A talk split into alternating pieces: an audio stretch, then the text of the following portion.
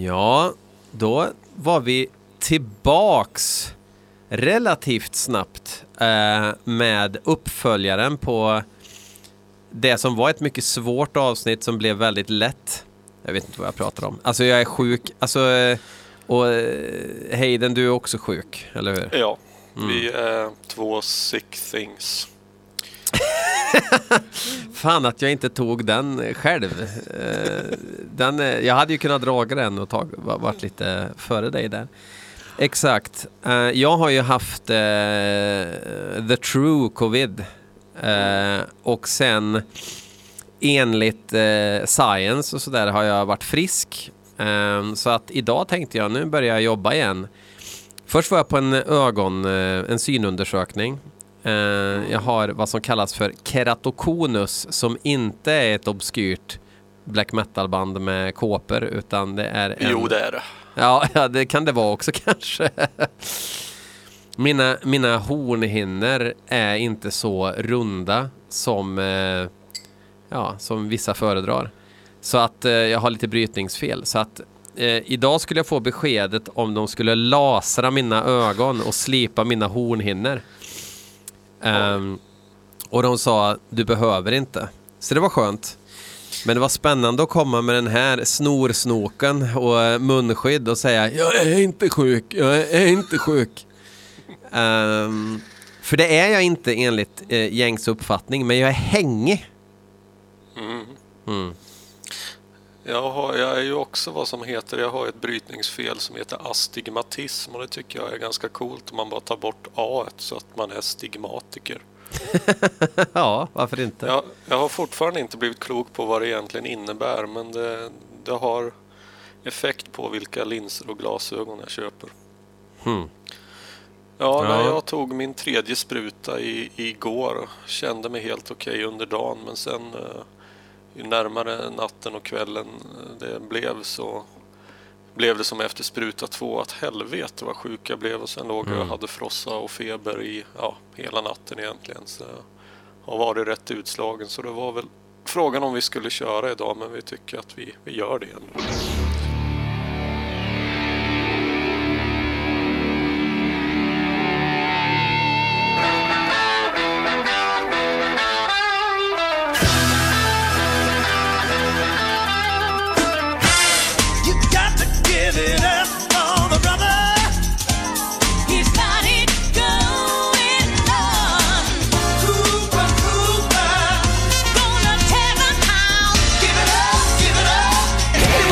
Gonna break it down.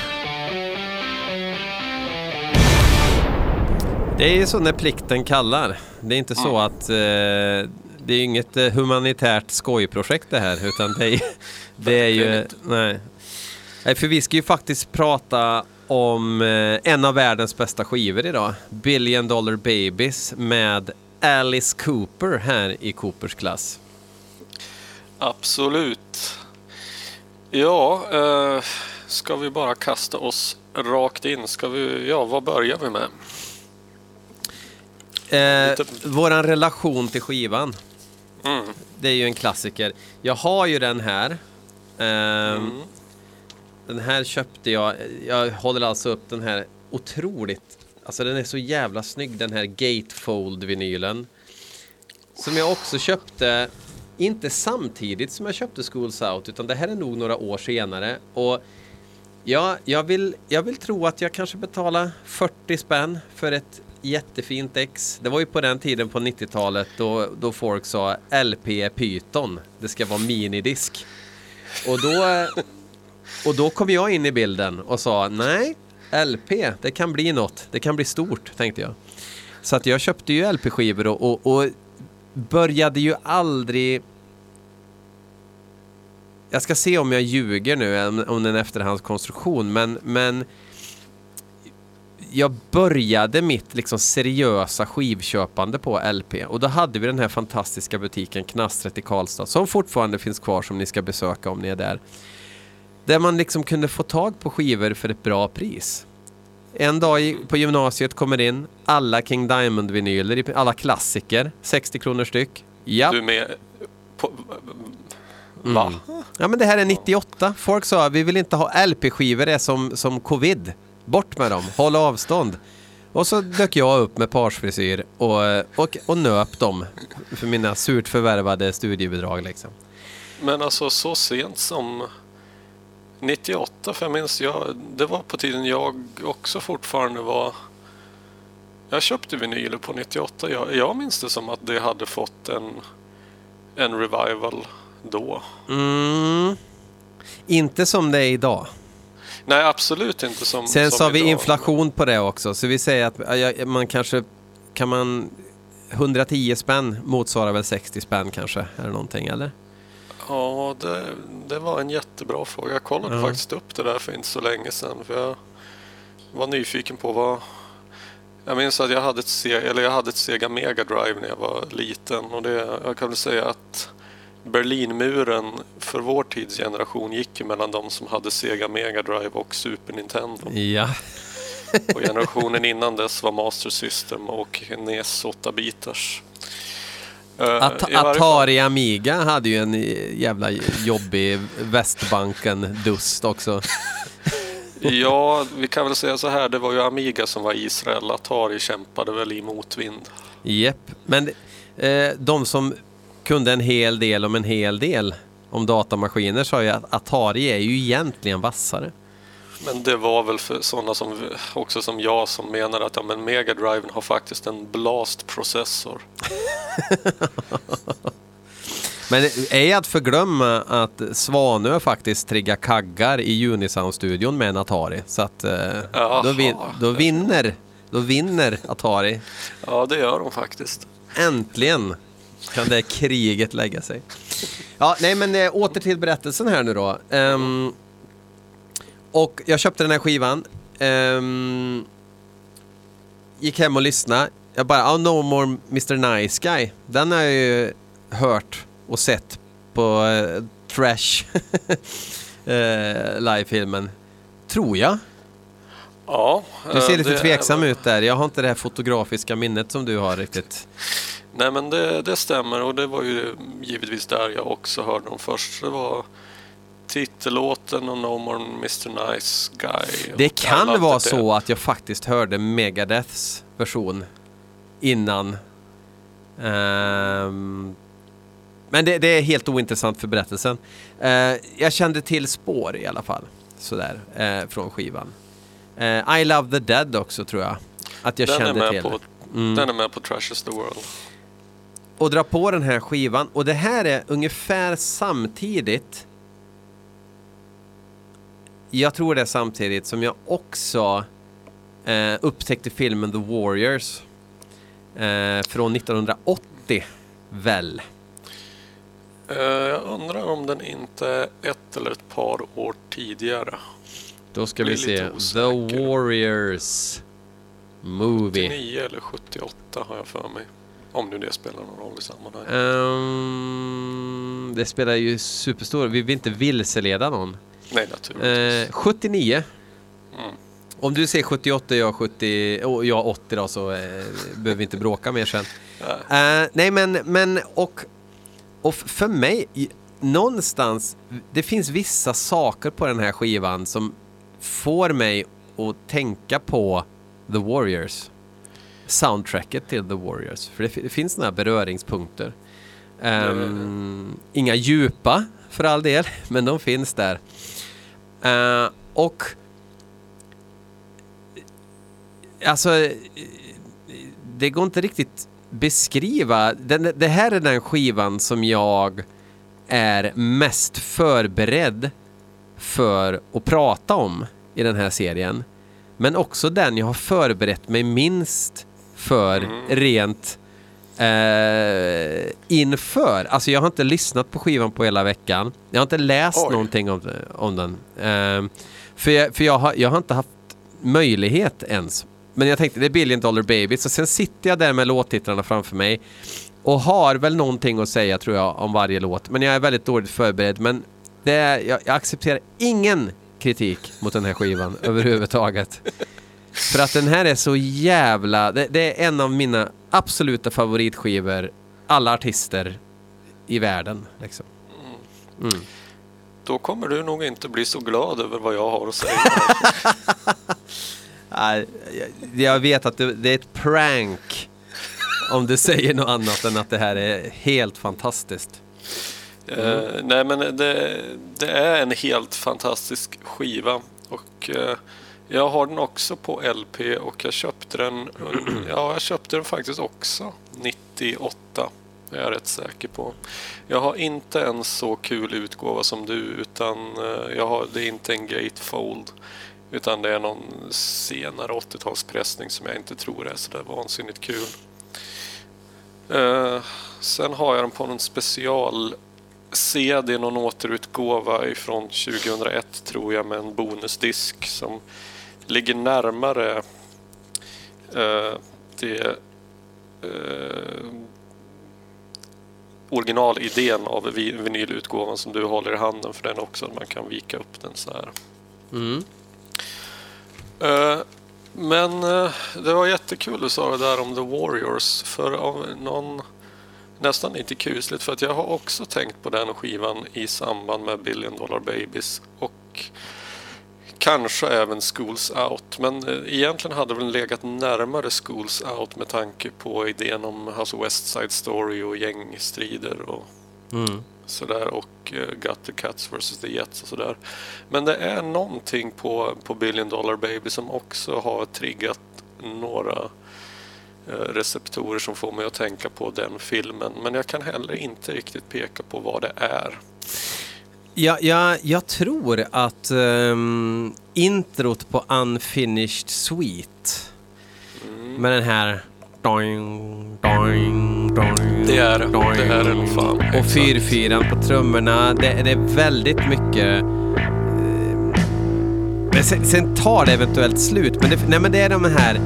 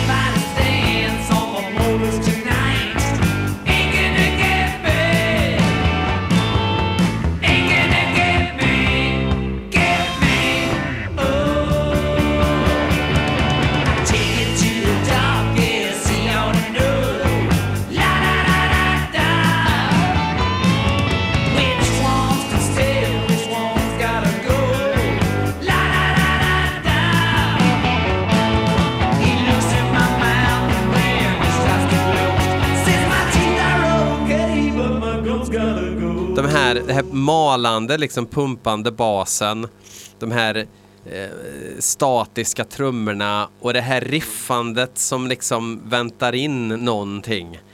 Det har du ju även i den här klassiska eh, bli jagad genom eh, olika stadsdelar i New York eh, ifrån filmen. Ehm, ja, Nej, det är också en av mina favoritfilmer ska Ja, tilläggas. jag fy älskar verkligen fan. Warriors. oh, det, jag hoppas verkligen att de kan, Hollywood kan hålla tassarna borta från en remake, men det där har man ju bett om förgäves i alla år. Så. Det har man gjort, men, men för en gångs skull så tänker jag att om de gör en ny The Warriors som inte baseras på originalet alls så är det ju en fantastisk plott. Väldigt Ja, ja. enkelt att göra en bra film av. Ja, ja, det är förvisso, det är ju sant. Men det, ja, bara tänk, men apropå eh, skivan här, så det är... Eh, om Warriors-filmen kom 79 och den här skivan kom 73. Mm. Eh, ja, det är ju lustigt att det då blir samma ljudbild. Alltså jag tänker att några år har ju hunnit gå under tiden, men det kanske höll alla, alla år igenom med, med den här ljudbilden och att man ändå ville ha det i en film. Det är ju också ett, ett liksom The Warriors soundtracket som jag också har på vinyl faktiskt som jag hittade på i, i, någon jävla någon sån här trött second hand-butik liksom för 10 spänn som är inramad på väggen faktiskt. Det är ju ett jävligt bra soundtrack överhuvudtaget Ja, gud, också. ja. Ehm, men jag, jag, jag undrar om, om ljudbilden är så vansinnigt lik egentligen. Eller, eller om det- bara liksom... Det, det, det är andra saker som minne... Alltså, Billion Dollar Babies är ju en ganska, ganska tunt ljud på den här skivan. Vilket är ganska signifikant för året också. Det är ju inte fett ljud. Nej, det, det är det inte. Det, det stämmer. Och det, det kan faktiskt... Nu kommer vi tillbaka in på den här eventuella kritiken. Eller det är fel att säga kritik om det, för så är det inte alls. Men eh, jag köpte den här skivan på vinyl jag också. Jag är rätt säker på att det var 98. Och det var ju åtminstone tre eller fyra av låtarna som jag hade hört dessförinnan. Bland annat så hade jag också hört... Um, det är en, nu blir jag fan osäker, men jag, det kom en bizarr film gjord av Wes Craven som heter Shocker.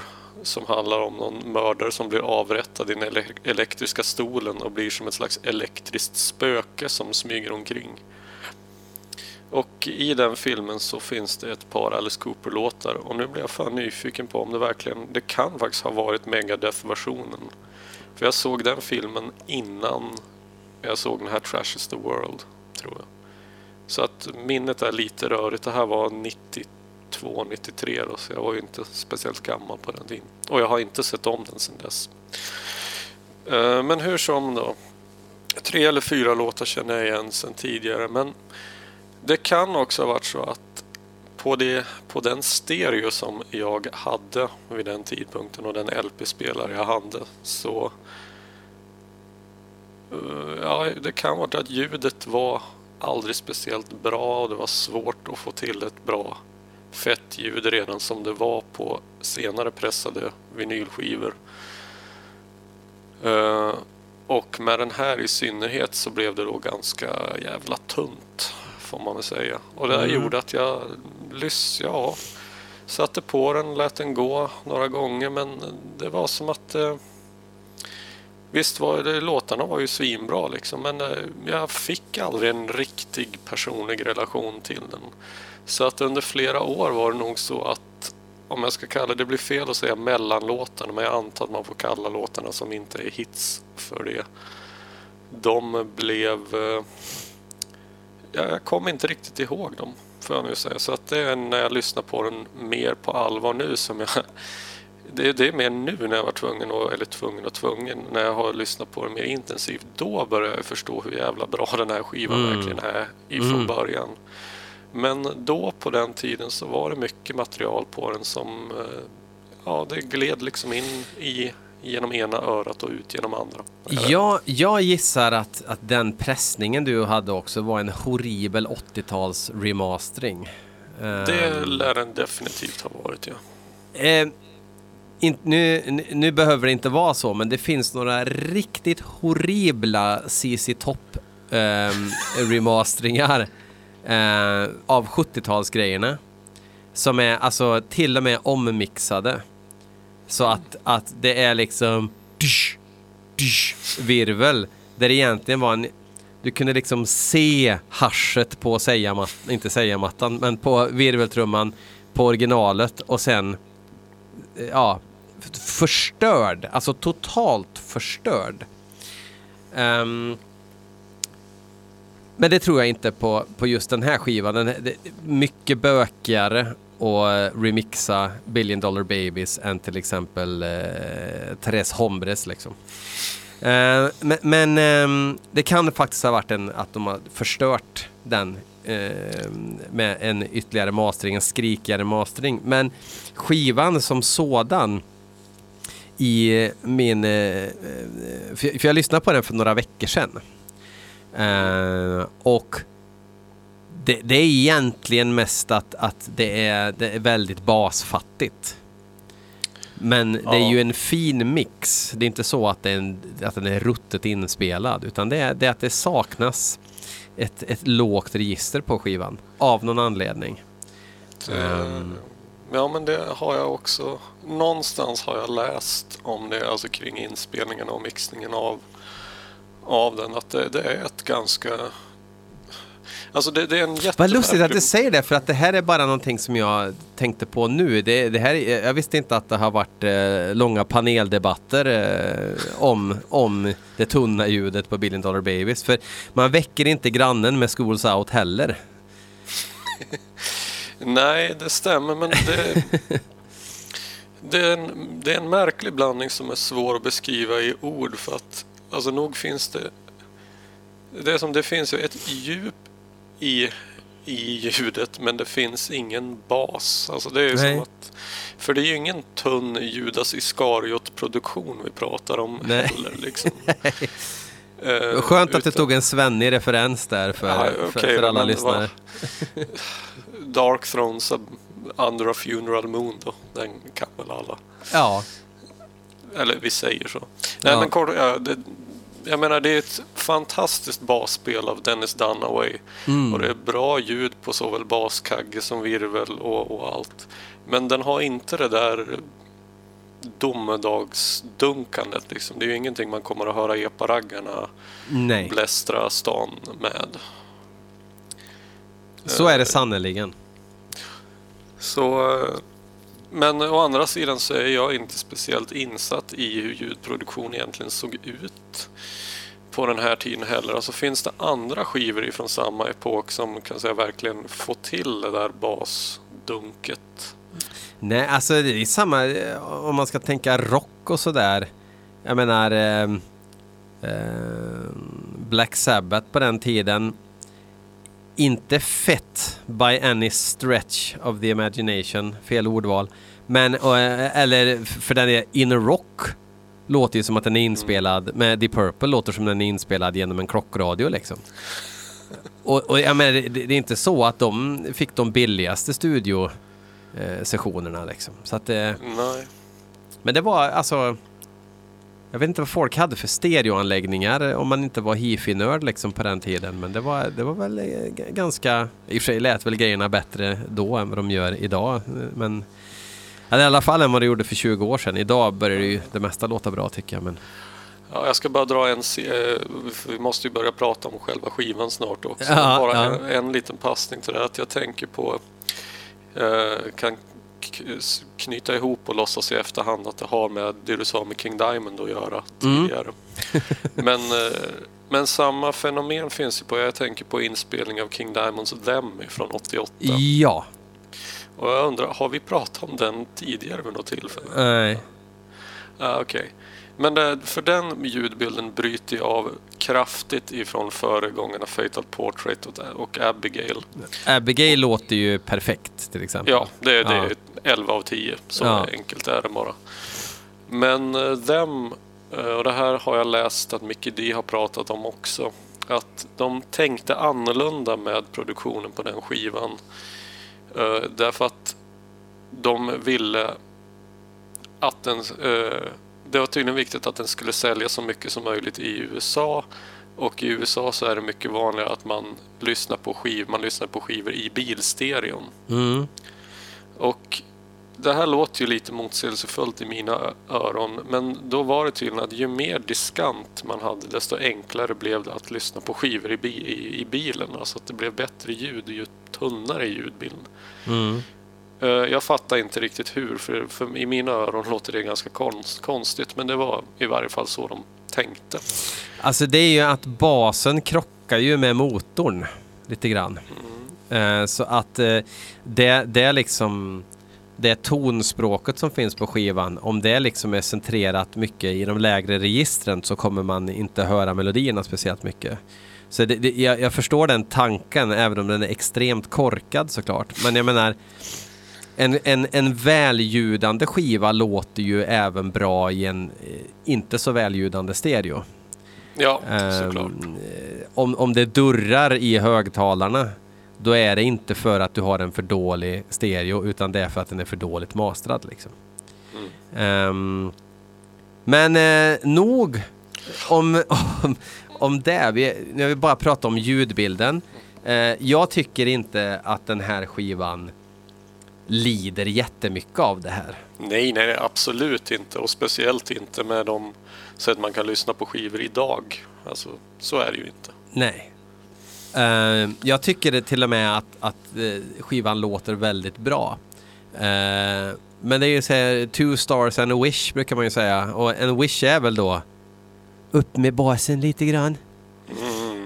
Ehm, men eh, ja, det kan man ju åtgärda själv å andra sidan med en, en eh, rekorderlig hifi-anläggning. Um, ska vi gå in på låtarna lite här då? Ja, men det tycker jag definitivt man kan göra.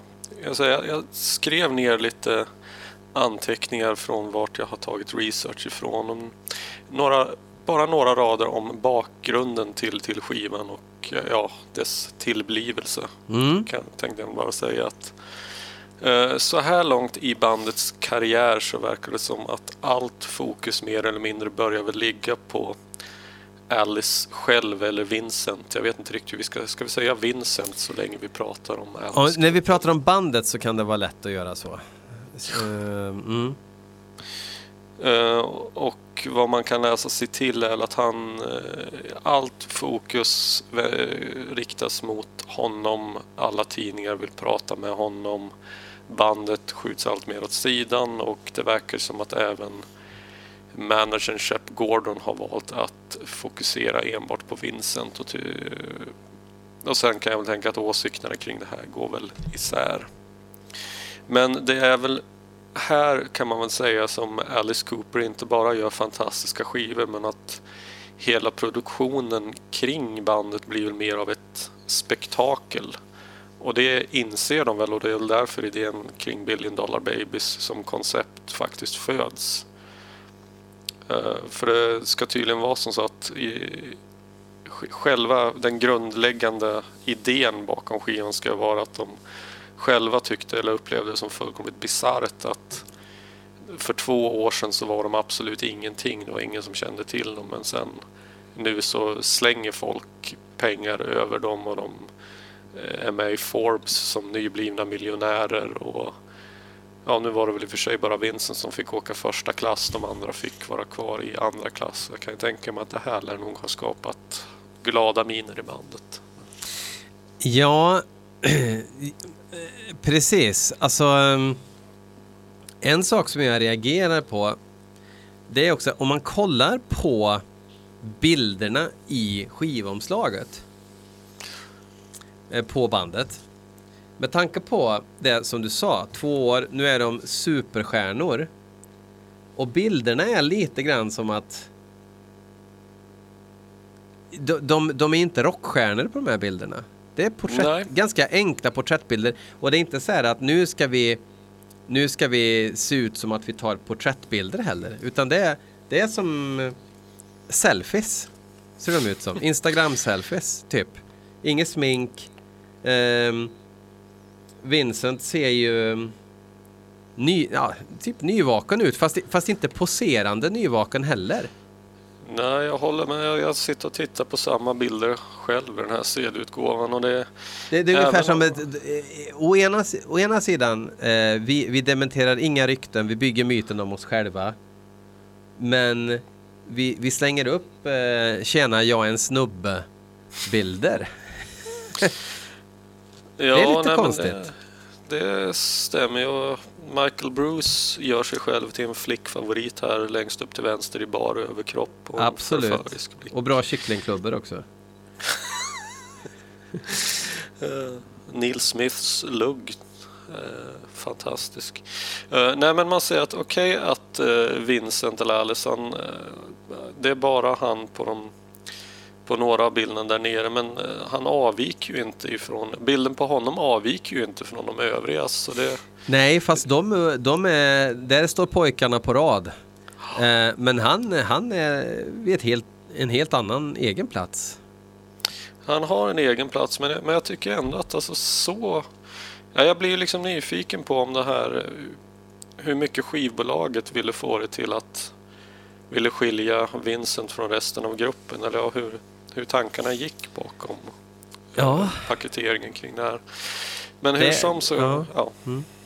Nej, nej men eh, det- ja, det är en- bara en lite lustig detalj som som jag faktiskt alltid har tänkt på. Varför på skivan då kör man inte fullt ut? Med image-grejerna. Mm. Det... Nej, det är ju sant. Det är ju... Det finns ju många exempel på där man använder ironiska bilder av sig själv. Att man har en bild på sig själv från när man är skolbarn eller någonting och ser jätteskötsam ut. Men här är det verkligen... Ja, Ja, nej, men det Selfies. stämmer. Visst. Eh, senare alltså nu, mer nutida och senare band gjorde väl massor av grejer så här. Jag tänker på när Eminem hade slagit igenom så var det en ironisk video där han fick all uppmärksamhet men han- hans band D12 fick stå i bakgrunden. Och No Doubt. no doubt, ja. Don't Eh, Speak-videon, Gwen Stefani. Eh, De Mm. andra får inte vara med på bild och såna här saker. Ja, Det är lite Nej, kul men redan på visst. debutskivan tycker jag och, och, och visa problemen de känner att de har sinsemellan. Ja. Nej men också jag tänker att eh, ja, jag, jag vet ju heller inte i, i vilken utsträckning är. Jag menar på sätt och vis är det väl oundvikligt. För jag menar pressen vill ju ha en person. Alltså det är ju som man eh, innan Sovjetunionen upplöstes så har jag fått reda på att i USA sa man att man, man vill ha one man in Kreml. Man vill inte ha både Gorbatjov och Jeltsin. Man vill kunna ringa en person när det hettar till så att säga. Och sen på 90-talet så blev det vi vill ha fem killar.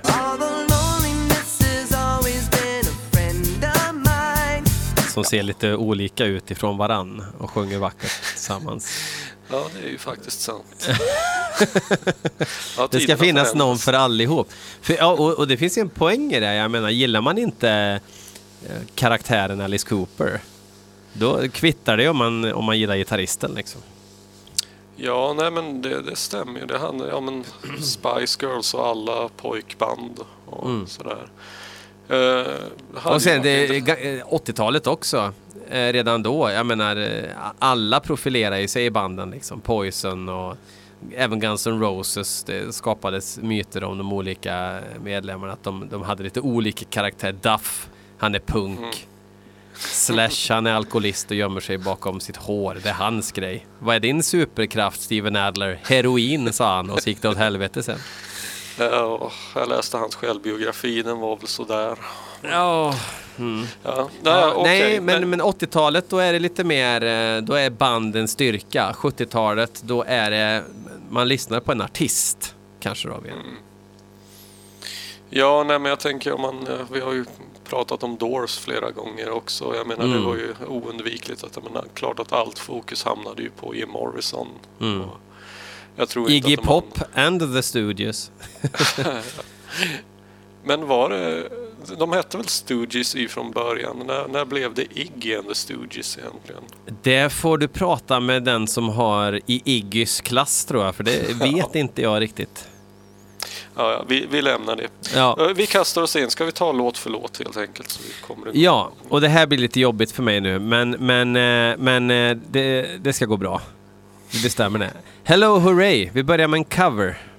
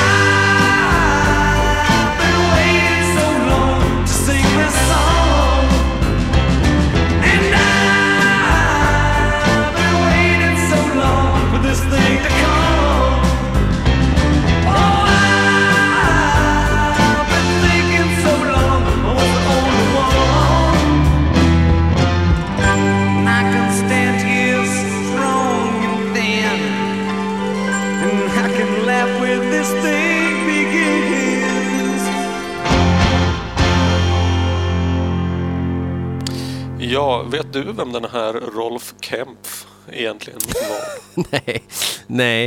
Eh, det, det, det är en person som har döpt sig för att han vill att ingen ska veta vem han är.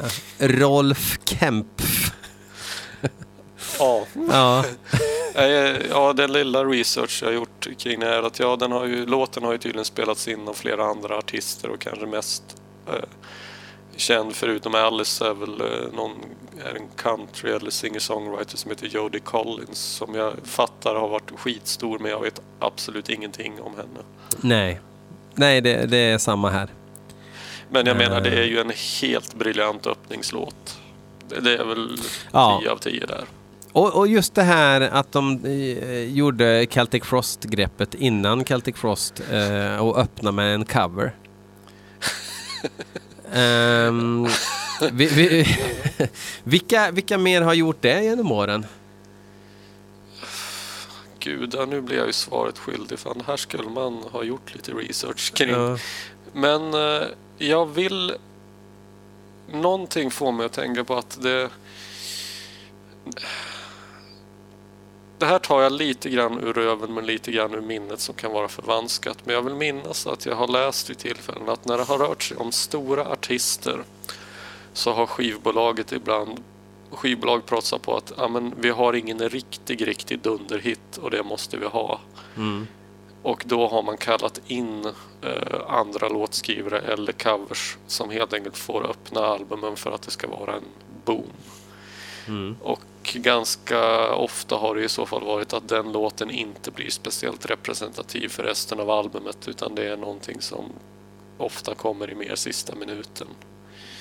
Men jag vågar inte gå ed på, på detta.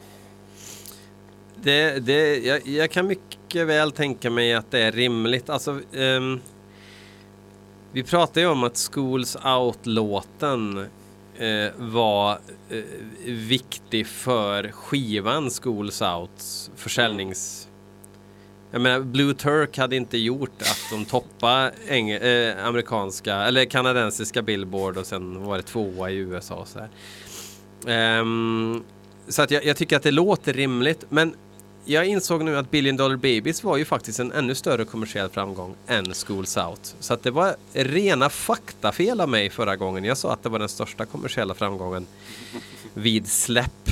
Tror jag inte ens att jag begränsade till, men nu begränsar jag det till det och säger att Billion Dollar Babies var nog då. Ja, ja. Ja, Eh, mm. Den här sålde ju Platinum och blev väl etta både i USA och i England. Så Ja. det här vart ju... Ja, men det vart väl större än Gud, höll jag på att säga.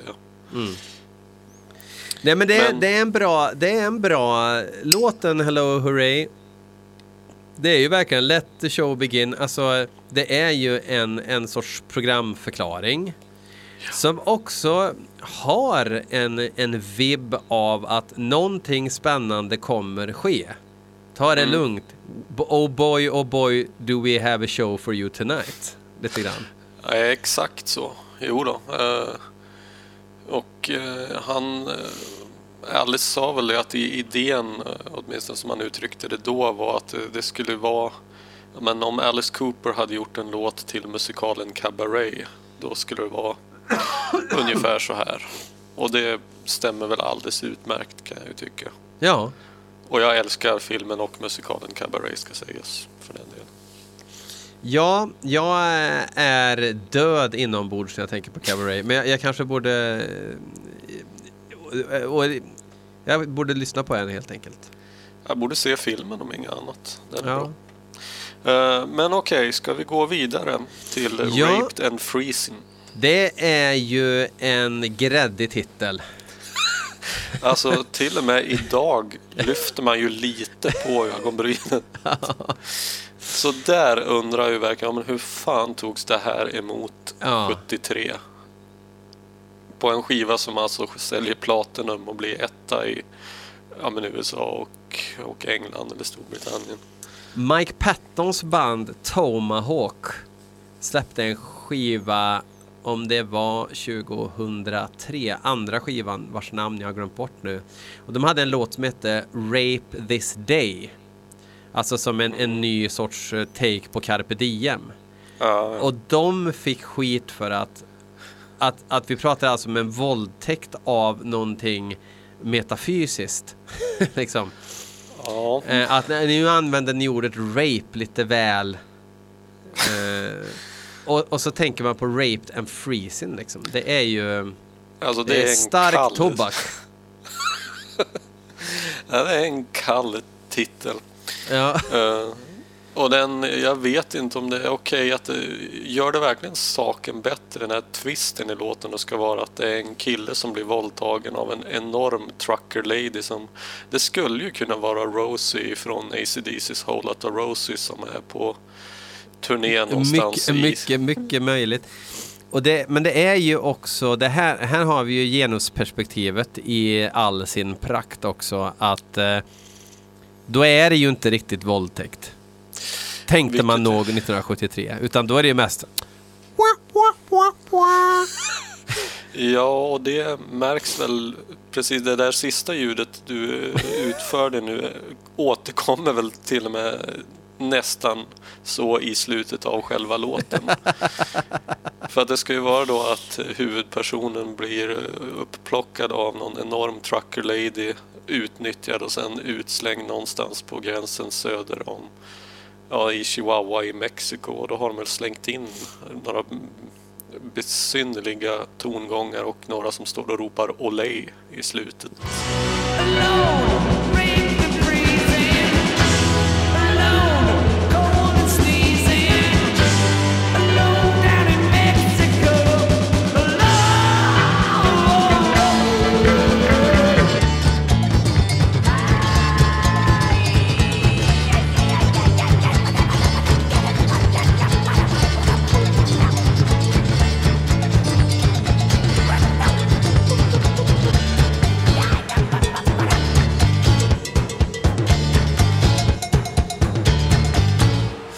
Det är ju, mm, jag, jag vill också bara poängtera det för de som tycker att det är märkligt att man sitter här och skrattar om våldtäkt. Jag vill bara säga att det här som vi pratar om nu har aldrig hänt. Eh, bara förtydliga det. Utan det här är, man, man, vi ska ta åt perspektiven här lite grann. Och sen är det så här att det här är nog den skiva som jag har lyssnat mest på med Alice Cooper och analyserat minst på alla sätt och vis. För att det finns inga texter med. Eh, i är det inga texter med i din? Eh, nej, det är ett sånt här nymodernt 80-talsfenomen tror jag. Här är texterna förresten eh, i konvolutet, så att jag ljög. Eh, Jag tänkte väl. Ja, så att det, det fick jag med en näsbränna. Nej, men jag, jag har inte analyserat texterna något nämnvärt. Och ehm, sen också eftersom jag har lyssnat på den. Det här är ju en, verkligen en perm till perm skiva för mig. Så att det här är en helhet. Jag får, får liksom verkligen tänka efter. Okej, vilken låt är det här? Vilken låt är det här? Ehm, För att den här känns musikaliskt mer konceptuell än vad Schools Out, som är någon sorts självutnämnd konceptuell historia, gör. För mig. Ehm, men vi pratar ändå om känslor när vi pratar om musik. Och det, det är vad jag känner. Den här, den, här, den här skivan sitter verkligen ihop. Den här skulle de kunna köra live från perm till perm. Ja, absolut. Alltså, till skillnad från alla de här eh, jävla banden som insisterar på att göra Ja, nu är det 26 år sedan vi släppte Anthems to the Welkin at Dusk eller vad det nu blir. Mm. Så eh, ja, men eh, hela Billion Dollar Babies i en riktig uppsättning med allt vad det skulle innebära med ljus och show och dans och grejer. Vilken jävla pryl det skulle vara. Det hade varit jättebra. Och, och det där är lite roligt att jag, jag är inte mm, per definition emot att framföra skivor i sin helhet som en sorts eh, jubileumsgrej. Men det beror på vilka det är. Mm. Vilka fler än Alice hade du velat se i så fall? Nej men jag, jag, jag har liksom, jag har inga etiska bekymmer med att Dio körde Holy Diver-skivan eh, från perm till perm. Med tanke på att det är en sån superklassiker-skiva liksom.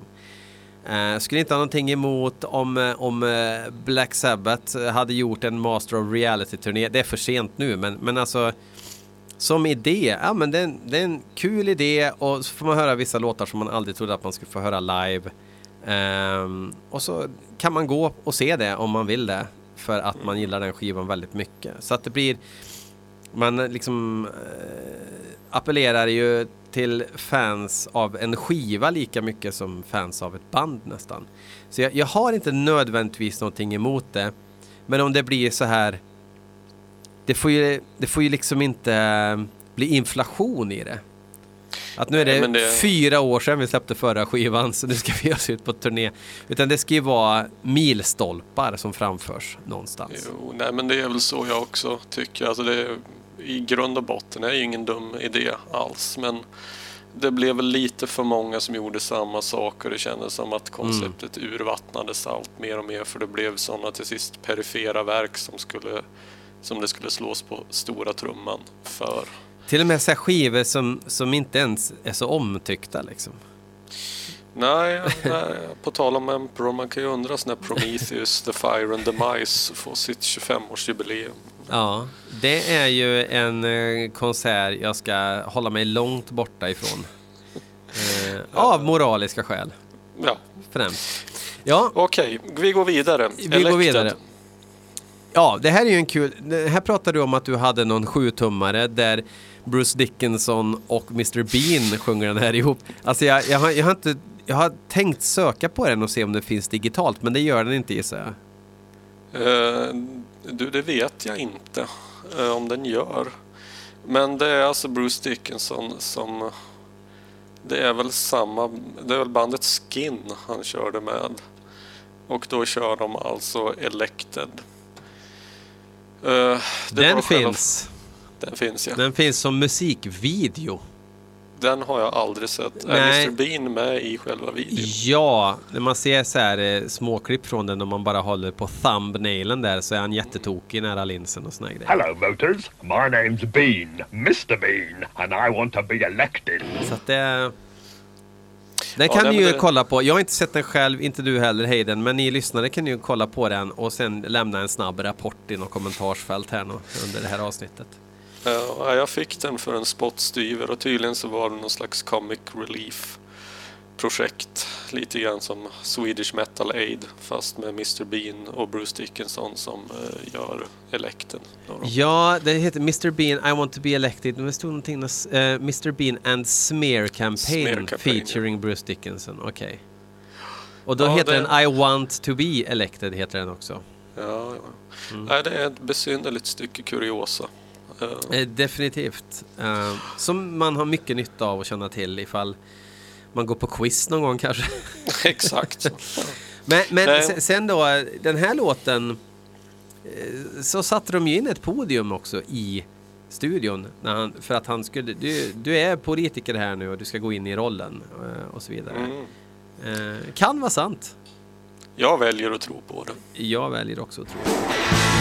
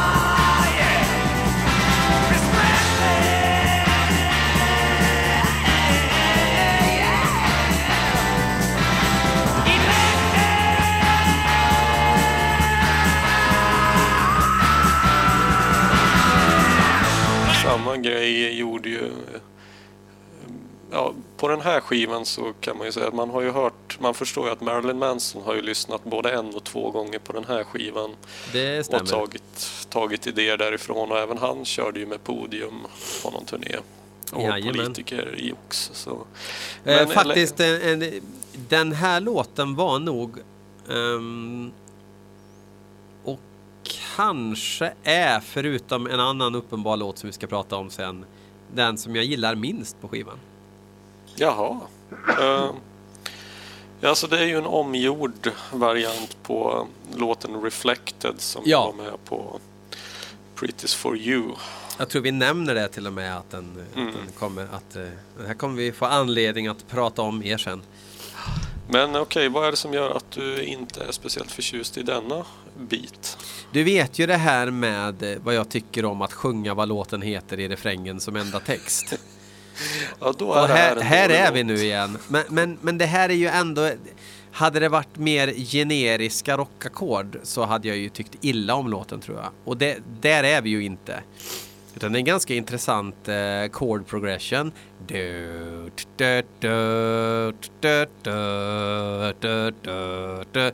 Väldigt konstiga ackord egentligen. Som ändå låter väldigt... Låter väldigt eh, naturligt och genomtänkt och sådär. Eh, men man måste ju ibland bestämma sig för vilket barn som är fulast. Och eh, då är det ju det här, men jag älskar barnet ändå. Mm, ja, jag förstår hur du menar. att det, Vad man kan säga att med själva låtuppbyggnaden musikaliskt sett har ju det har ju inte så jättemycket med vanlig rock att göra utan här börjar man kanske förstå att eh, Dennis Dunaway började väl, eh, både han och Michael Bruce tror jag båda två började väl tycka att ja men har vi inte börjat hamna lite väl långt ifrån där vi startade nu? Vad, gö- vad gör den där bläckblåsaren här förresten? Säger de kanske. Ja, Vem jag- fan jag är kan han? Nej, men jag kan ju tänka mig att det, det måste ju ha varit lite tveeggat. Att å ena sidan så når de ju succéer som de aldrig hade kunnat drömma om bara några år innan. Mm. Men samtidigt så kan jag ju förstå om de tyckte att de på något sätt sålde sin själ lite grann. För man fattar ju att nu är det ju Bob Esrin som har kommit in och stulit showen, så att säga. Mm. Och för att jag kan ju tänka mig att så jättemycket kan ju inte... Ja, det, det, jag vet inte så att säga, hur mycket de skrev de här låtarna själv och hur mycket som var Esrin. Men jag, jag har ju en misstanke om att den gode Bob lär ju ha haft fingrarna i bra många syltburkar i de här Och låtarna. det var nog inte så svårt att ta utrymmet också eftersom här, nu snackar vi lägenhetsfest varje dag. Ja, Eh, Glenn Buxton är ju så under isen så han har ju fysiska problem att spela gitarr. Så de har ju tagit in tomtar för att spela gitarrpartier som han eh, under perioder inte kan spela rent fysiskt. mm, Ehm, det stämmer. Så, och, och jag menar, det, det är ju inte svårt att, att, att, att vinna mark över en sån person i det läget. Som är ju ganska försvagad rent maktmässigt i och med det, gissar jag. Säkert. Och jag menar, ju mer, jag menar, ju mer succé, ju mer pengar, desto mer får ju skivbolaget att säga till om också. Mm. Och jag menar, Alice Vincent själv lär ju inte haft... eh, Jag menar, det här passade väl honom som hand i handske så att säga. Så, Ja, för, för jag, jag menar... Jag bara inbillar mig att om man är gitarrist, basist eller trummis då kanske man går in i ett projekt som en rocker mer. Eh, som sångare som är intresserad av att testa olika karaktärer då skadar det ju inte om musiken ändrar karaktär heller. nej, Ehm, visst. ja. Eh, ja, när jag läste också om att den här låten tydligen var ju bisarrt nog kan man ju tycka i dessa dagar. Den här låten var tydligen alltså mer kontroversiell 1973 än vad Raped and Freezing var. Det, det säger en del om, om eh, den kultur de hör hemma i. Eh, Ja, men visst. ja. Eh, För att folk då skulle ha tagit presidentval, eh, presidentvalen på betydligt större allvar än man gör idag. I och för sig kanske man kan fråga den här snubben från Iced Earth om man skulle hålla med om den saken. Men, Ja. men icke desto mindre så ansågs det här vara eh, blasfemi och hädelse. Mm. Men, eh, men det är ju lite kul. Jag tänker också på Dead Kennedys frontman Yellow Biafra. Han gjorde ju också någon sån här liknande fake politikerkampanj på Den, 80-talet. var, den var ju inte fake ju. Alltså den var väl eh, hälften seriös, hälften oseriös. Att det började ju som en ploj, men det, det visar ju sig att det fanns utrymme för Yellow Biafra att faktiskt ta hem. Eh, eller åtminstone få inflytande. Men då diskvalificerades han eftersom han gick under namnet Yellow Biafra och det är ju ett hittepånamn. Så det var så Skulle de det- fällde honom. Skulle Eh, ja. Skulle okej, ja det ser man. Det var väl, var det borgmästare han kandiderade till i San Francisco eller hur var det nu? Ja, precis. Visst var det, ja det måste det ha varit eftersom han är från San Francisco. Eh, och det var nog borgmästare. Han hade ju massa roliga, att poliser var tvungna att ha namnbrickor och såna här grejer. Det var, ja, saker som sved för etablissemanget i alla fall. Eh, men eh, roligt. nog om Yellow Biafra. Ja, Eh, vi måste vidare i den här kampen som det nu är. Mm. För nu har vi snart pratat en timme redan och vi är på låt tre. Så att vi hoppar till titelspåret Billion Dollar Babies. mm. Detta Det här är- mästerverk. ja det här är nog min, det här kan nog vara min favoritlåt, eller en av mina absoluta favoritlåtar med Alice Cooper. Tack. Det, bättre än så här blir det bara inte.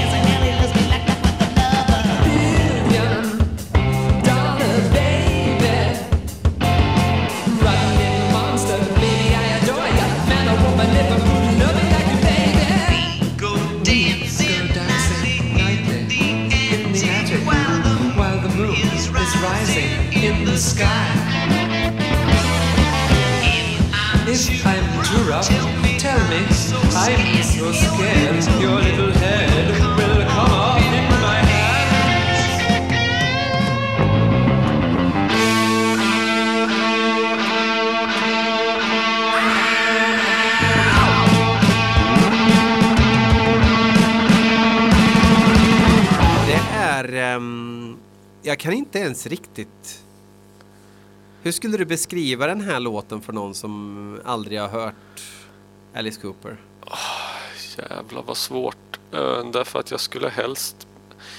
Om jag får vända på det och säga att för första gången på den här skivan, om man har lyssnat på den första gången från perm till perm, så skulle jag säga att det är ju den här låten som det gamla Alice Cooper, eller gamla förresten, men Love It To Death och Killer, det är ju här de kommer fram på riktigt.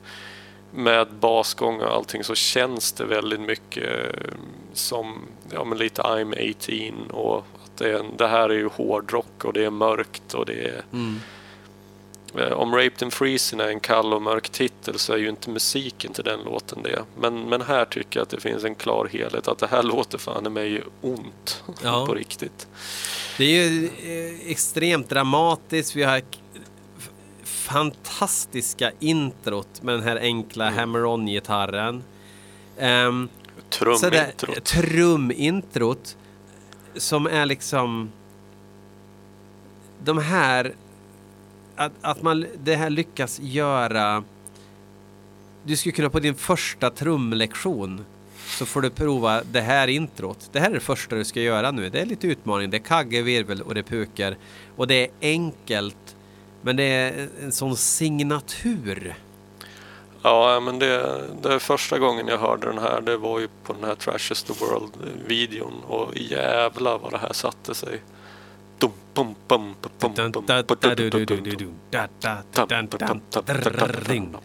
Ja, och vilket trumspel genom hela låten. Alltså Neil Smith excellerar ju som en, den platinumgud han är. Sen har vi lite gästsång också. Ja, eh, Donovan. Den enda låt jag känner till med honom är den här Season of the Witch. Och jag har fattat att han var stor på 70-talet. Men det är samma som med Jody Collins. Jag vet ingenting om honom. Nej, alltså jag, jag vet absolut ingenting heller. Och jag har rotat fram en sån här Greatest Hits-skiva. Ehm, alltså, inte Mm. bokstavligen utan på nätet här. Och jag känner inte igen en enda låt. Eh, och, men den är också släppt 69 den här Greatest Hits-skivan. Eh. Och mycket möjligt att man skulle känna igen vissa av de här låtarna om man väl hörde dem någon gång. Eh, Kan det ju vara så. Jag tänker att det här kan ju också vara en artist som var...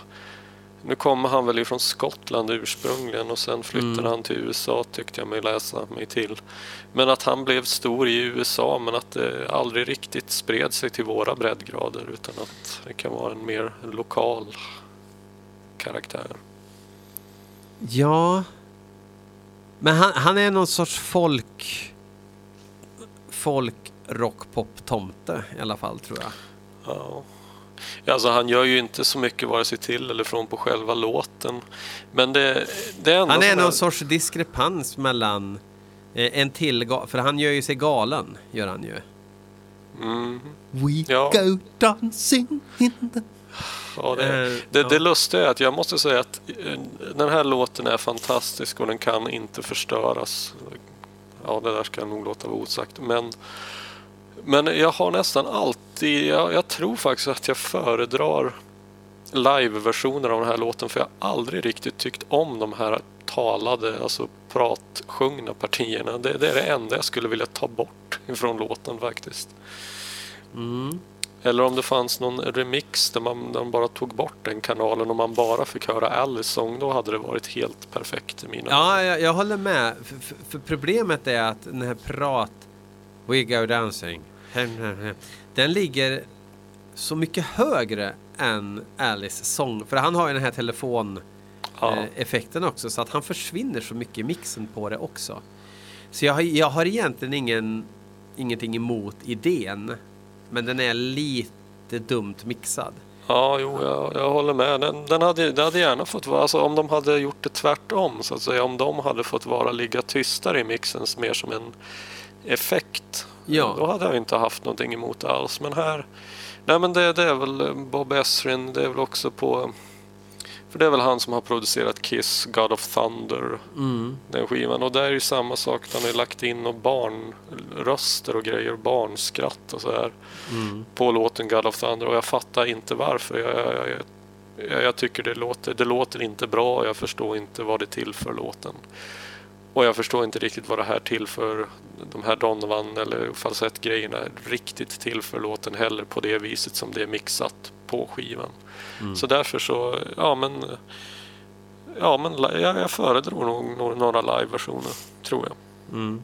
Jag vill säga några grejer här som kan ploppa upp här. Det finns ju alternativa mixar på den här skivan. Eh, och det tog jag, fick jag reda på ganska nyss när jag gjorde en liten eh, sista minuten googling. Att den släpptes på lite olika format så det finns alternate mixes. Och när jag kollar på Youtube så finns det några på Youtube som man kan lyssna på. Det skulle vara väldigt intressant att höra.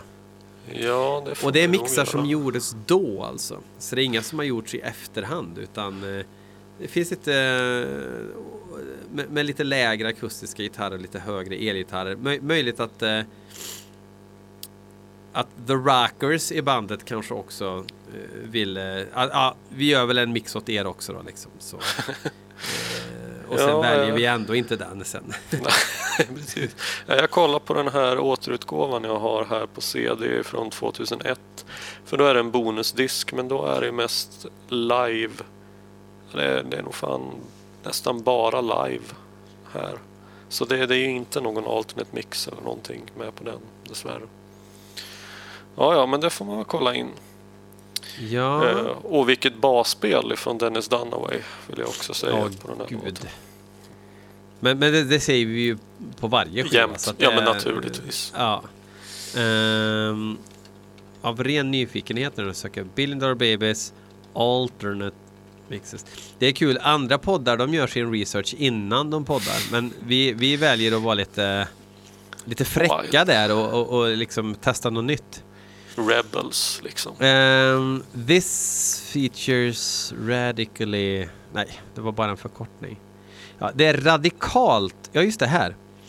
Uh, Alice lead vocals are... Um, a qua quadraphonic mix of the album was released on both 8-track and reel-to-reel det. format as well as vinyl. This feature radically different mixes of all the songs, including different vocal tracks.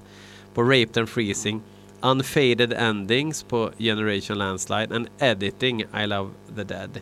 Uh, Alice's lead vocals are more upfront in the quad mix than the stereo mix.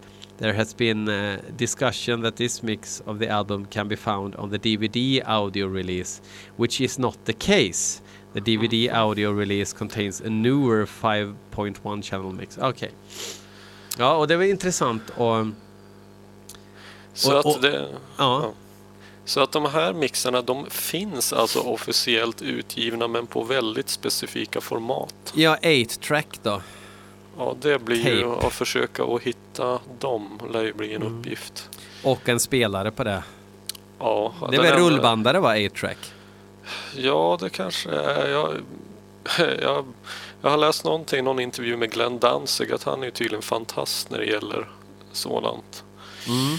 Eh, Och han försöker köpa upp typ allt han kan. Så man kanske får höra av sig till honom och fråga snällt. Så. Jag, jag har ett erbjudande om att överta en fullt fungerande rullbandare men jag känner att det kaninhålet det klarar inte min lekamen av. Så att jag, jag, men jag kommer ju ta emot den. Jag kommer ju Ja, göra ja, det ja. så småningom. Men det är inte bra för, för min hälsa att hålla på med det där. Ja, jag Um, förstår det. Unfinished Suite då? Här pratar vi om The Warriors intro.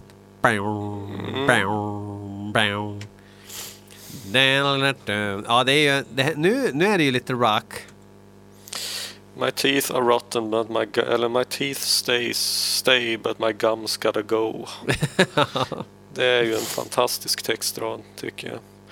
Ja, det är ju inte jättemånga jag vet om som gjort låtar om tandläkare och tandläkarskräck och ännu färre som har tagit med ljudeffekter ifrån tand, eh, tandläkarborrar. Nej, och, och just det där att det känns så, så jävla planerat också med tanke på att musiken blir mer dramatisk vid det här borrtillfället med gitarrerna.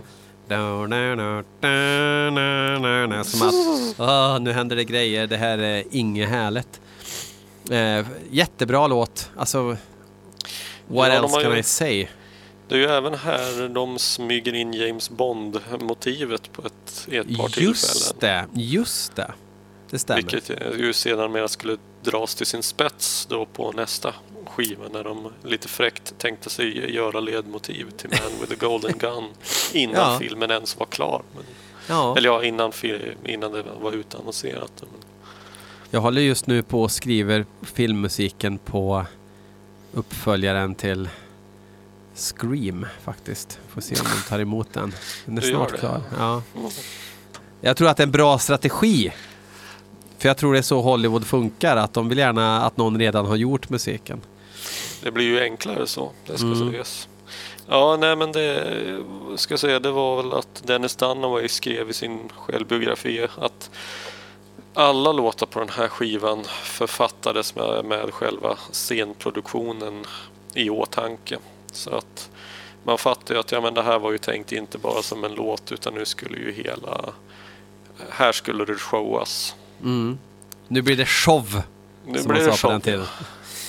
Eh, no More Mr Nice Guy är ju en låt man kan få nog av. Ja, det kan jag verkligen också känna. Det är en fantastisk låt men den är lite väl sönderspelad. Men det är väl 70-talets Poison kanske? I tätt samarbete med Schools Out kanske? Jag vet inte. Ja, det är väl det. Men Jag, jag kan inte riktigt säga varför jag... Jag, jag, jag, jag har nog vä- väldigt svårt att i ord beskriva vad jag har för relation till No More Mr Nice Guy. Det är ju också det en svinbra låt. Det tog för övrigt Ja. väldigt lång tid innan jag fattade att han sjöng No More Mr Clee He He Heen. Si Mm. He He. Jag fattade faktiskt inte vad han sjöng under flera år. Okej. No more Mr. Nice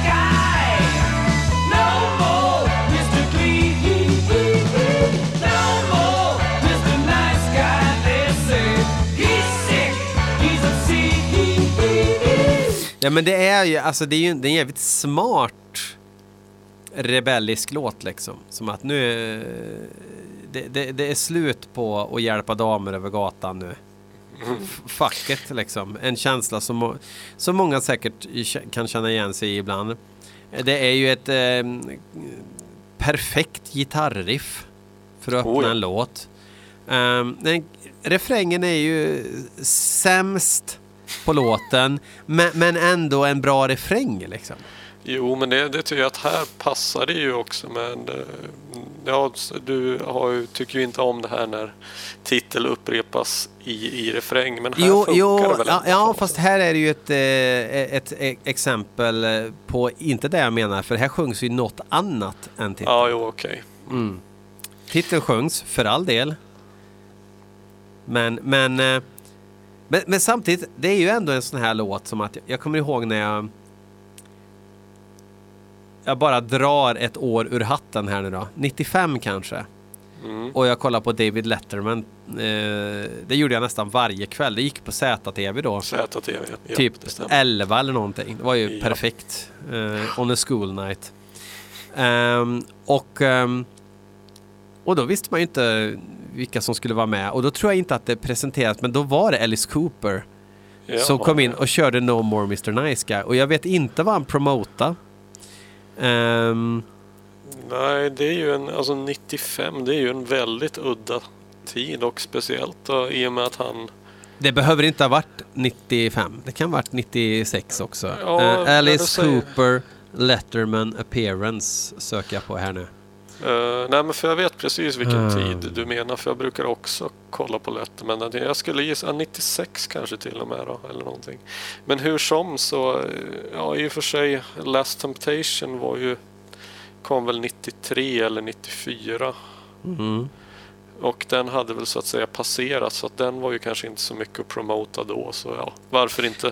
Det var, det var år 2000. Det var så sent. År 20. Men det var åtminstone att jag såg det i så realtid det kunde bli när man såg Letterman på tv på den tiden. Men det var ett färskt avsnitt av Letterman i alla fall. Men och då körde han No More Mr Nice Guy och jag blev jätteglad. blev jag, kommer jag ihåg. Och det var skitbra på alla sätt och vis och Paul Schaefer var med och spelade och sådär också. Oj. Ja, ja, Han gjorde ju det ibland med, med vissa artister, att han hoppade in och spelade. Men, men det var en jättebra eh, version och så kör han det klassiska I'm sick, I'm obscene, he, he, hin som han eh, börjar göra. Our next guest, yeah, look at that, was a uh, pioneer of such rock and roll institutions as uh, androgyny, snakes, devil worship, and fake blood. His new uh, four CD box set is entitled The Life and Crimes of Alice Cooper. Ladies and gentlemen, here he is, Alice Cooper.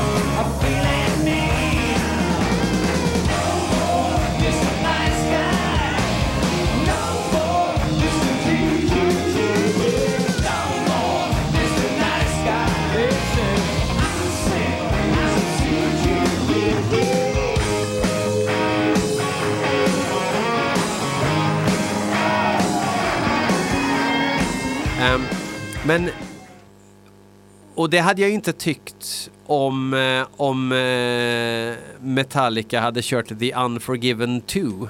Då hade jag ju inte blivit glad. Utan bara stängt av. Så att det säger ju en del om att jag älskar ju egentligen låten. Ja. Men jag har bara hört den tillräckligt.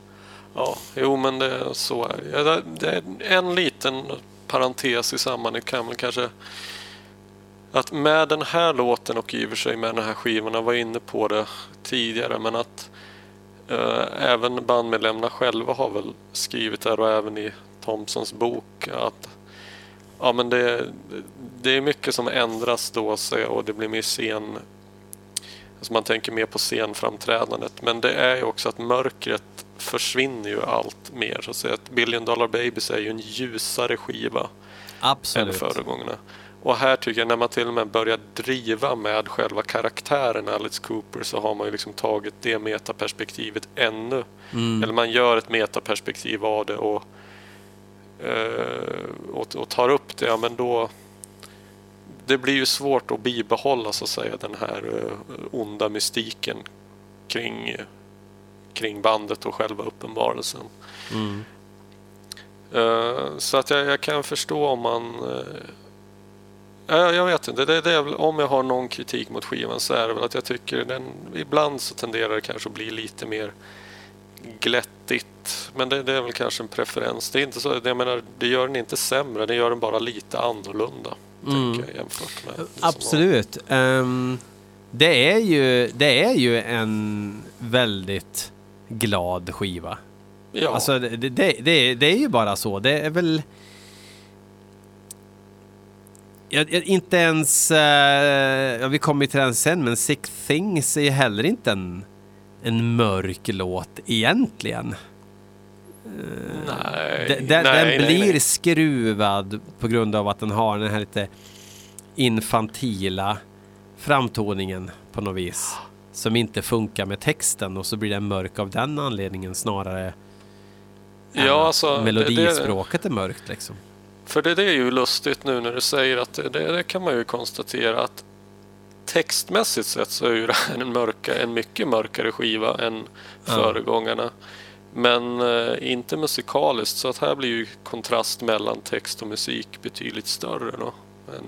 Nästan så att det känns eh, lite avsiktligt också. Ja, jag tror det. det Att det, det att- man inte har i, eh, i musik har man i text lite grann. Att, Ja, att tänker- man nästan jo, har möjlighet att överdriva det lite grann.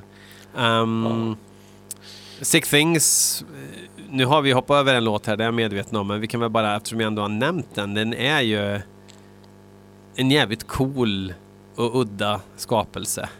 Så är det. Visst är det det. Ehm, Eh, Men vi, vi i tur och ordning så vi, Ah, vi okej, hoppar okej, tillbaka ja. Mm. till Generation Landslide.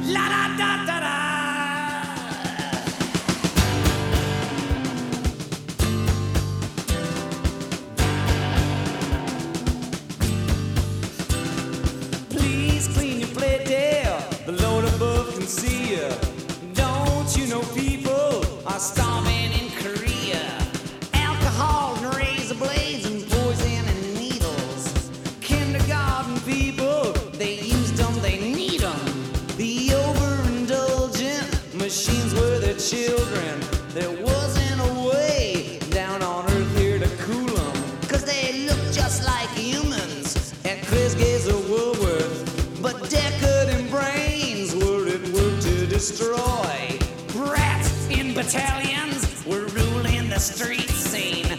Generation landslide closed the gap between them, and I laughed to myself at the men and the ladies who never conceived of us billion dollar babies.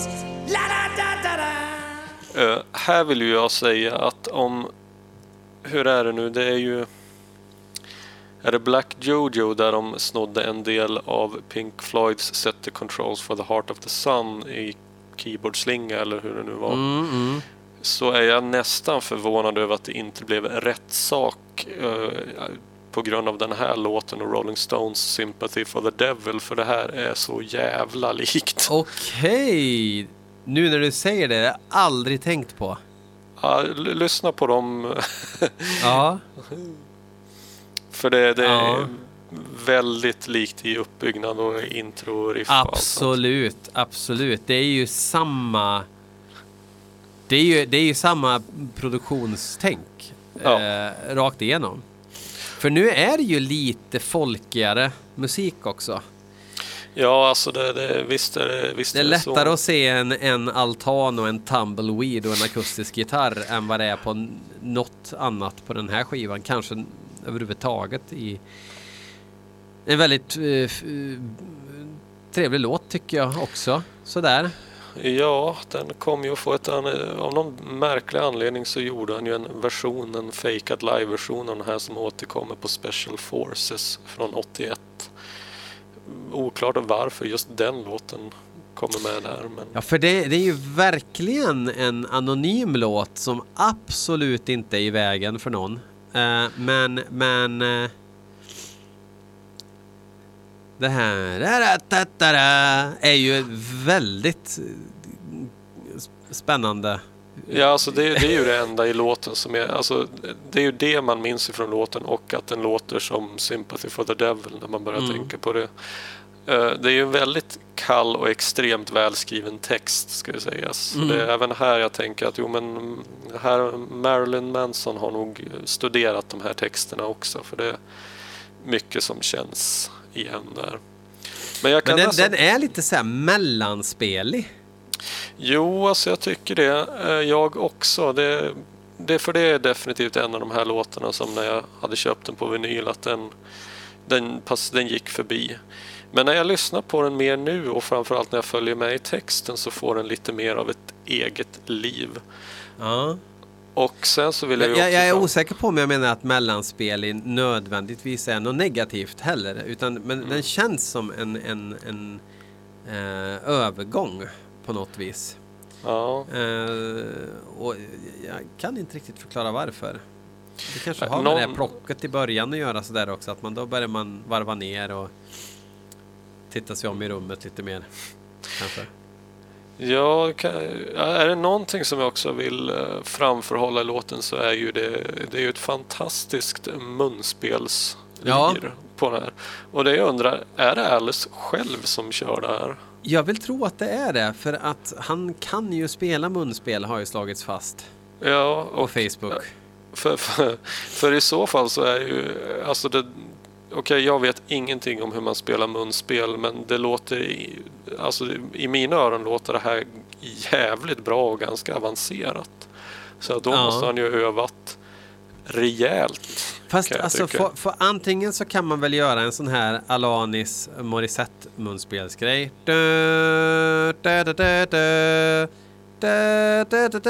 Det kan man spela på munspel, eller så kan man ingenting mer. Eller så är man bra. Alltså, det är väldigt sällan man hör någon som är helt okej munspelare. Utan det är antingen man kan göra några basala enkla grejer. Eller så har man det här. Det där lät kusligt äkta förut. Jag ska säga att Björn gjorde det där Det är med för att sina jag är händer. förkyld tror jag, så att jag får den här lilla diskantdisten. Ja, imponerande. Ja, nej, Ja. men det är, ett, det, är ett jäv... det är en kul låt men jag har väl lite svårt att se att den skulle bli få så mycket mer liv. Men, eh, men jag tycker också att den blir bättre när man följer med i texten. För det är samma sak där att det är väldigt kall cynisk text kontrasteras med glättig musik. Så det är ju coolt. Ja, eh, Jag, gill, ska- jag gillar den här låten jättemycket, vill jag bara säga, i, i, sin, eh, i sitt sammanhang. Sådär. Men det är inte en låt jag skulle ta upp för att visa hur bra den här skivan är. Nej, nej precis.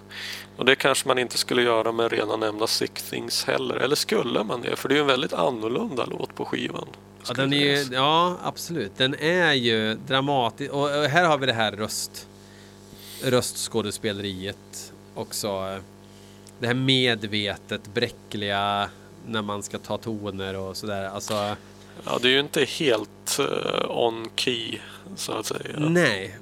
Och det är så jävla snyggt. sick things in cars rotate round my stars. Things. My things. My pets. My things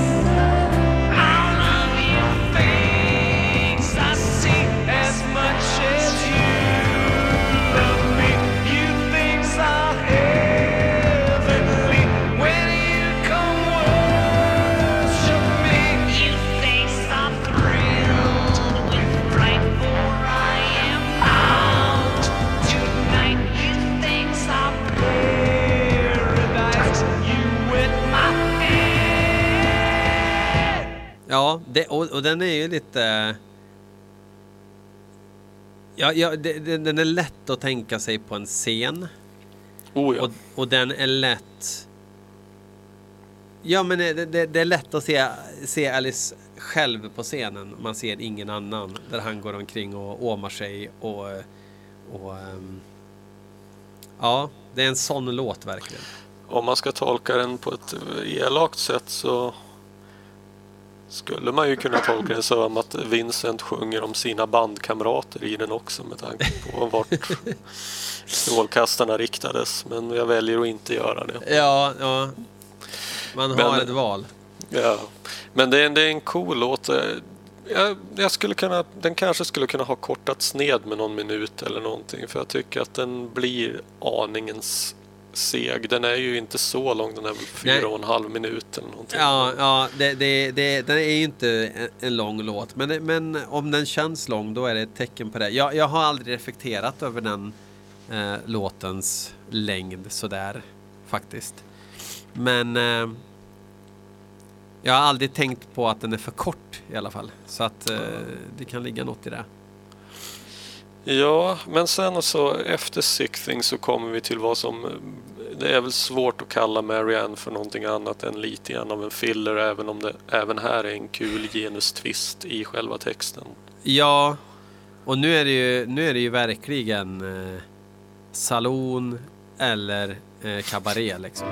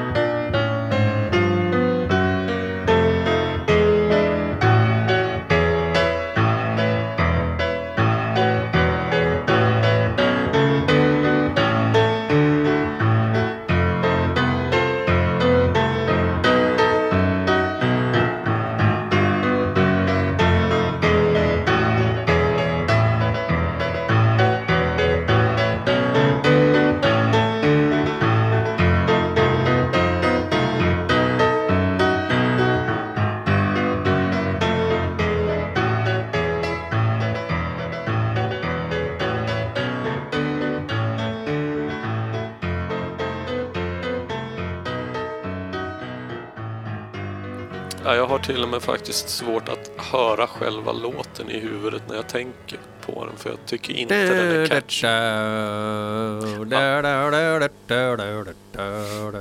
Någonstans där. Ja, det är väl bara en gitarr tror jag va? Eller, Det är piano. nej, piano är det ju såklart. Ja, och det, ja det, naturligtvis. Och det är whole lotta piano också. Det är Ja. först vänster högtalare, sång och piano. Så att man Ja. undrar vad fan glappar högtalarna nu igen? Exakt så. så, Bara, nu- ja. Sen. Precis. Ja, Det ger en väldigt märklig effekt när man lyssnar på den i hörlurar för det, man undrar ju om någonting har gått jävligt snett. Ja. På, i, nu när du säger det, för att visst det är ju bara piano, där, då, får, då kommer jag att tänka lite grann på den här gamla låten från Easy Actions Shoe Salesman. Som ju också är väldigt pianodriven och undrar om kan det ha varit en influens därifrån eller? Alltså, eh, det är nog få 80-tals eh, hårdrocksband som inte kan den här skivan väl, tror jag. Det känns som Ja, att, Easy eh, Action. Nu menar jag Alice Coopers Easy Action. Jaha, okej, okej. Jag trodde du pratade om 80-tals eh, Easy Action. Jag Med kände jag har Marcel. ingen... för du nämnde dem förut någon gång. Ja. Kim Marcel. Nej, nej. Så jag tänkte, det var där som jag drog kopplingen. Såklart, okej. Nej, Ja, Utan, eh, mm. absolut. Men det, det är ju bara en tanke. Men det är ju den enda... Mig veterligen så är väl det den enda andra Alice Cooper-låt som är, verkligen är pianodriven på det viset. Alltså Shoe Salesman. Ja. Men då är Shoes, Shoe Salesman gillar jag ju mer. Ja, det gör jag också. Den, musiken är ju mycket bättre än på Marianne. Det håller jag helt med om. I shoe salesman. Jag hade ju aldrig börjat sjunga på shoe salesman om inte vi har haft den här eh, följetongen alltså. Ehm, den sitter nu. Men jag ska ta med Ehm. mig min... eh, Jag, jag vann ju den här Tradera-auktionen på ett nummer av Våra värsta år serietidning i- där en känd svensk metalprofil medverkar. Jag ska ta med mig den Ja, till dig mm. och sen så får vi väl prata vidare om Al Bundy då och Shoe Vi skulle ju kunna ha en offshoot där vi pratar om det numret av serietidningen Våra värsta år också som en egen, a, eget avsnitt. Det finns ju ingenting som är smalt nog uppenbarligen. Mm. Hörru, nu är vi på sista låten. Mm, och vilken låt! Och vilken låt och vilket avslut. Och det är en sån här låt som jag, jag kommer ihåg. Ja, men skivan är ändå från 73 vilket känns helt vansinnigt med tanke på att man går och sjunger på I Love the Dead. Liksom. Det, det känns mer eh, bränna kyrkor i Austin, Texas. Eller bränna, kyr, kyrkobesökare eh, besökare bränner skivor 1988 i Austin, Texas. Men man kunde gå omkring liksom och så kunde jag ha den här på stereon eh, och, och, och, och min mor går omkring och och har ingen aning om att hon sjunger om att hon älskar de döda liksom. Det, det är en... Ja, det är ju, en, Ja. alltså så här, det är ju ingen subtil text utan Nej. det är ju tämligen rakt på sak. Och sen också, det här känns ju verkligen som en sån här låt som att refrängen har kommit till av en slump, verkligen. Eftersom den är så banal men fantastiskt bra också. Men här har det väl, alltså om vi pratar, alltså du som brukar avsky när titeln återkommer i refrängen så borde det här vara en låt du borde så att säga förkasta men Fast det är ingen rock. Det är ingen Ah, rocklåt. okej. Och, är och, och sen är det ju just också här känns det ju verkligen som att här ska ju verkligen texten fram i refrängen. Alltså här ska vi ju, det ska inte undgå någon att Alice Cooper älskar verkligen de döda liksom. och knulla like. Exakt, exakt. Du, eh, jag väljer att inte ta sådana ord i min mun förstår du. Nej, jag Men- tänker på ett annat värme. Alltså, vi har ju pratat om Karlstad och Värmland. Jag tänkte på ett gammalt punkband som hade en låt som hette just Knulla lik. Vilka var det då? Slaskfittorna. Ja, ja, ja, ja, ja, ja. Slaskfittorna från Kristinehamn. Kristinehamn ja. The Slush Pussies som jag kallar dem när jag hade en amerikansk gäst en gång som fick gissa, är det ett riktigt punkband eller, eller jag, jag tog några riktiga svenska punkbandnamn, översatte till engelska och så hittade jag på ett eget. Ja, ja, just det. det här. Ja, mm. Ja, det gjorde jag ju även på den här livestreamen som du ja, det var väl så det var. Ja. Det var så här återkommande tema. Och då är det ganska kul när man tänker på Criminal Guitars och Mm. Tattooed Cop Dicks som är det absolut roligaste bandnamnet i... Task, vilket bra band. Kontrollantjävlar, vilken hit. Ja, men det är inte dem vi ska absolut. prata om nu. I Love the Dead. Sista spåret på, på Billion Dollar Babies. Och det är ju en avslutningslåt. Här, nu drar vi igen draperierna. Vi tänder ljuset i taken och konfettin kommer ner. Mm. Gå hem nu, nu räcker det. Uh, kuriosa om den här låten är att den skrevs i stort sett enbart av Dick Wagner som ju inte var en medlem i bandet. Jaha. Eh, och enligt någon intervju i Sweden Rock från några år tillbaka så kom, eh, kom ju detta fram. Eh, men att de valde att köpa ut honom så att säga så att han fick inte ha sitt namn med som författare på låten utan att det skulle se ut som att det var Alice Cooper-bandet självt Vilket i och för sig är lite udda med tanke på att de börjar ju skivan med en cover med en annan, av en annan person. Så. Ja, verkligen. De Eh. kände väl också att den här, det här blir ju våran liksom... Det här kommer vi vara tvungna att spela live alltid. Det, hör, Ja. det hörde de väl själva. Ja, nej men den är ju fantastisk. Och sen, ja det är, ju, det är väl några som har gjort covers på den. Samael har ju en inte alltför oäven version av den här på den minisedeln Rebellion. Den har jag inte hört faktiskt. Ja, den, ja, det låter precis som du tänker. Det är Samael som kör I Love the Dead. Ja, då hör jag E-Type-sång och, och discotrummor och distade gitarrer. Och eh, jag gillar, det är inget gnäll, jag gillar ju eh, en, en, en lagom mängd Samuel från mid-era. Ehm, Ja, den är men- från men- 95 ja. den här versionen. Ja, nej, men det, det, det här är ju en ganska lätt, enkel låt att förklara. Det är en, en sorts... eh, En sorts eh, ja, eh, lo- långsam, väldigt glad och showig eh, låt om, Om nekrofili. om nekrofili. Ja, men den är ju lite sorgsen samtidigt. Men det är en blandning av, av lite Ja. halvsorgsna trumpeter som samtidigt är triumfatoriska.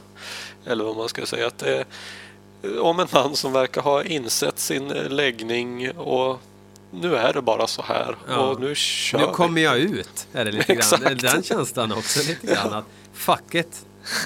Ta mig för den jag är.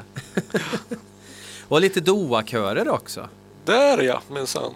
Vilka är det som doar? Vet du det? Nej, det vet jag inte. Och det, enligt Michael Bruce så verkar det också vara att flera gästartister står ju med på konvolutet som att de skulle ha varit med under inspelningen.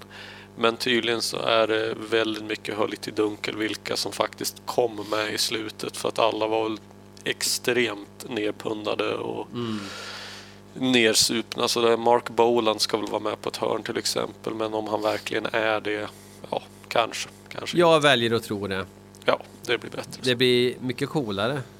Keith Moon skulle tydligen varit med och spela trummor men han riggade upp sitt trumset och så somnade han och så blev det inget mer. Sen vaknade han och förstörde trumsetet i, Ja, i vanlig Keith Moon-manér kanske. Nej men Ja. alltså, det, och där... ehm, vi avslutar det här avsnittet med I Love the Dead. Det kan ju inte bli mer passande så. Nej. Så, Inte så. bästa låten på skivan, men absolut inte sämsta heller. Ehm, Ja, jag tycker nog att det, ja, men det är Billion Dollar Babies-låten och den här. Det får vara mina, det är mina höjdpunkter på skivan. Ska jag säga. men eh, med de orden så säger jag låt stå. Låt stå och tack för kaffet.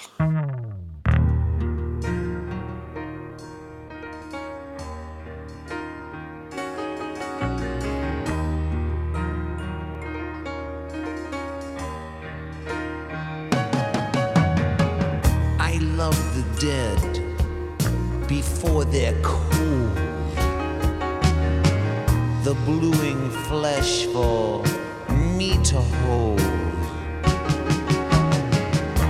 Cadaver eyes upon me see nothing.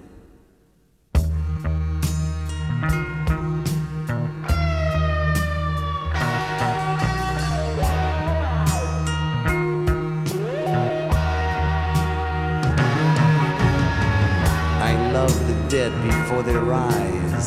No farewells, no goodbyes. I never even knew your now rotting face.